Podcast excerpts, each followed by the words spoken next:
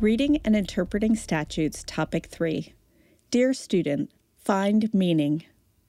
Dear student, welcome to the Law School Playbook. I'm Hallie Hara, a professor of academic success and personal skills coach to law students and attorneys. I'm glad you're here. We are continuing our discussion of reading and interpreting statutes.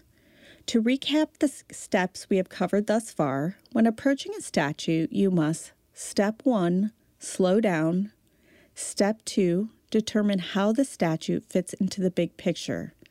To do this, You'll look at the table of contents and the surrounding sections.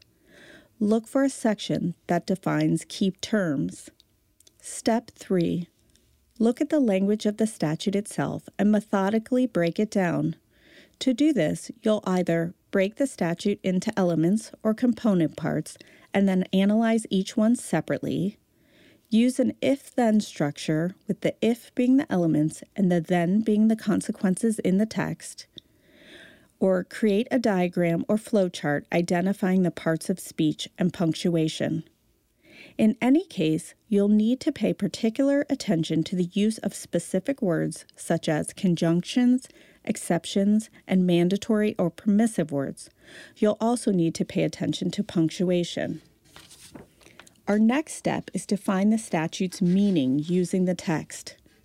In turning to the words and phrases in the statute to determine its meaning, you'll need to consider what is sometimes called the cardinal rule of statutory interpretation, the plain meaning rule. The plain meaning rule is a general presumption that the legislature used ordinary and everyday language when drafting the law. I think that's worth repeating. The plain meaning rule is a general presumption that the legislature used ordinary and everyday language when drafting the law.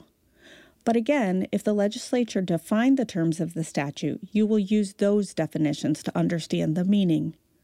There are other internal sources you can use to determine meaning, such as how a particular word or phrase is used in another part of the statute. Lawyers arguing the plain meaning often rely on dictionary definitions and other canons or maxims of construction. We'll discuss those in more detail later. But what if the meaning of a statute is unclear on its face? What if attributing the words their plain and ordinary meaning leads to an absurd or unintended result? As you are likely aware, statutory reading and interpretation hinges on whether the statute's language is ambiguous. That is significant because if you can determine the plain meaning from the statute itself, you don't have to resort to outside materials or additional rules of statutory construction.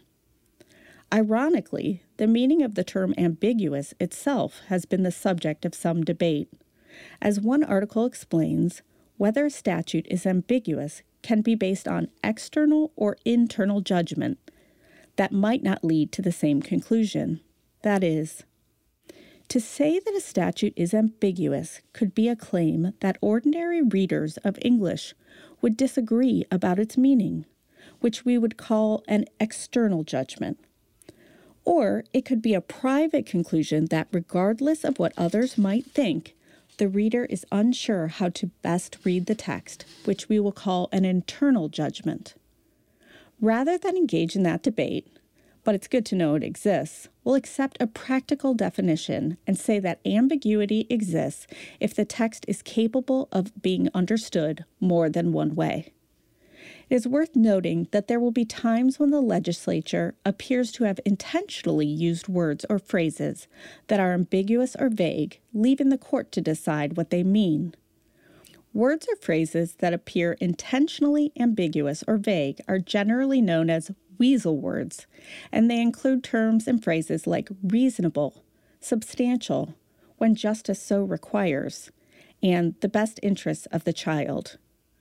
What the court does with those type of words, or ambiguous and vague statutory terms in general, will depend on its interpretive strategy.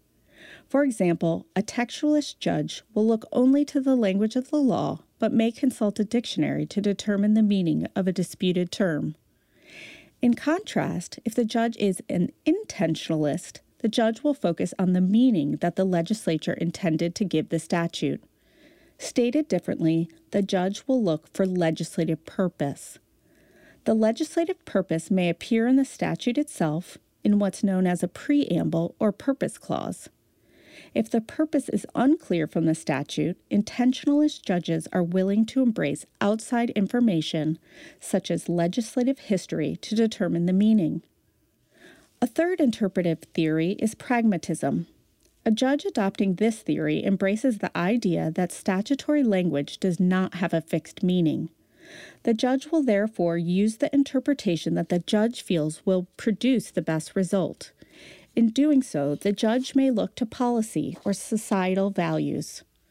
So, what are the tools you can use as an advocate to prompt the court to adopt a statutory interpretation that is favorable to your client? Those tools are called canons or maxims of construction. We will discuss them in further detail in the next episode.